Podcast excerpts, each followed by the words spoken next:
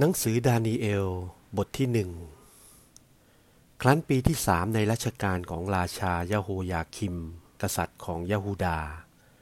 ราชานบูคาเนซันกษัตริย์ของประเทศบาบิโลน ได้ยกกองทัพมายังกรุงเยรูซาเล็ม และตั้งค่ายล้อมเมืองไว้ ฝ่ายพระเจ้าได้ทรงมอบราชายาโฮยาคิม กษัตริย์ของประเทศยะฮูดา ไว้ในเงื้อมือของราชานบูคาเนซัน พร้อมกับภาชนะบางชิ้นที่ใช้สอยในวิหารของพระเจ้า และภาชนะเหล่านี้ท่านได้เอาไปยังแผ่นดินซีนาน เก็บไว้ในวิหารพระของท่าน ใส่ไว้ในคลังพระของท่าน กษัตริย์นั้นได้รับสั่งให้อัฟฟานาตเจ้ากรมวังนำเอาเด็กชายชาติอิสราเอลมาบ้าง ซึ่งเป็นเชื้อพระวงศ์ของกษัตริย์ และวงวานของขุนนาง ให้เลือกเอาคนหนุ่มที่ไม่พิการเลย แต่มีรูปงามและมีสติปัญญาเฉลียวฉลาด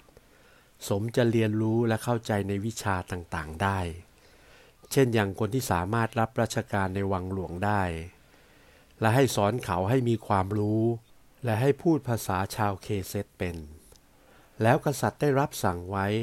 ให้เขาเหล่านั้นได้รับประทานอาหาร แบ่งมาจากเครื่องเสวย และดื่มเหล้าอางุ่น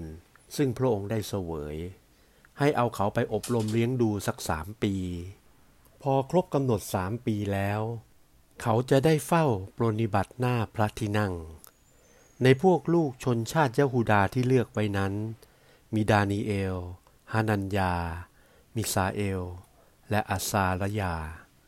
เจ้ากรมวังได้ขนานนามหมายให้คนเหล่านั้น ดานีเอลว่า เบลเทชัสซาร์ ฮานัญญาว่าชัดรัก มิซาเอลว่าเมชาค และอัซาลยาว่า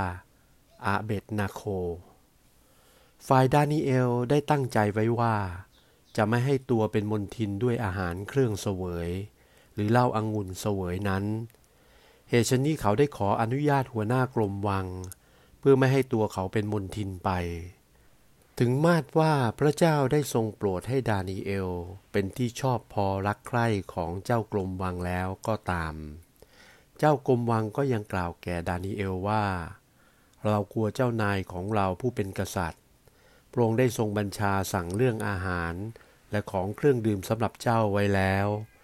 ก็ทำไมจะไปให้พระราชาทรงเห็นหน้าเจ้าสู้กว่าเด็กอื่น ๆ ในวัยเดียวกันกับเจ้าเล่า ข้ากลัวว่าพระราชาจะตัดหัวข้าขาด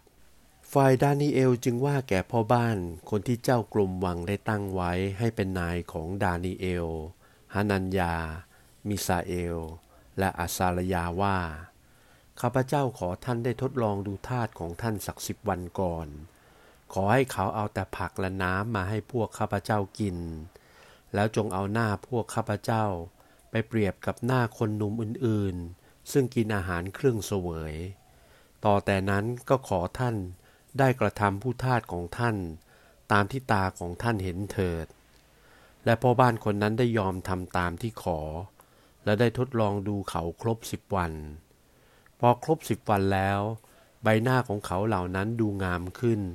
และอ้วนกว่าคนหนุ่มอื่นๆ ที่กินอาหารเครื่องเสวยพ่อบ้านจึงเอาอาหารเครื่องเสวยและน้ำองุ่นเสวยไปเสียจากเขา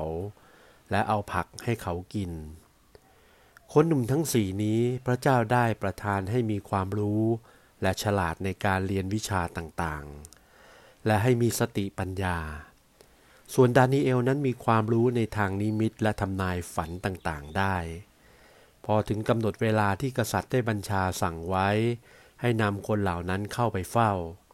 เจ้ากรมวังก็นำเขาเข้าไปเฝ้าราชานบูคันเนซัน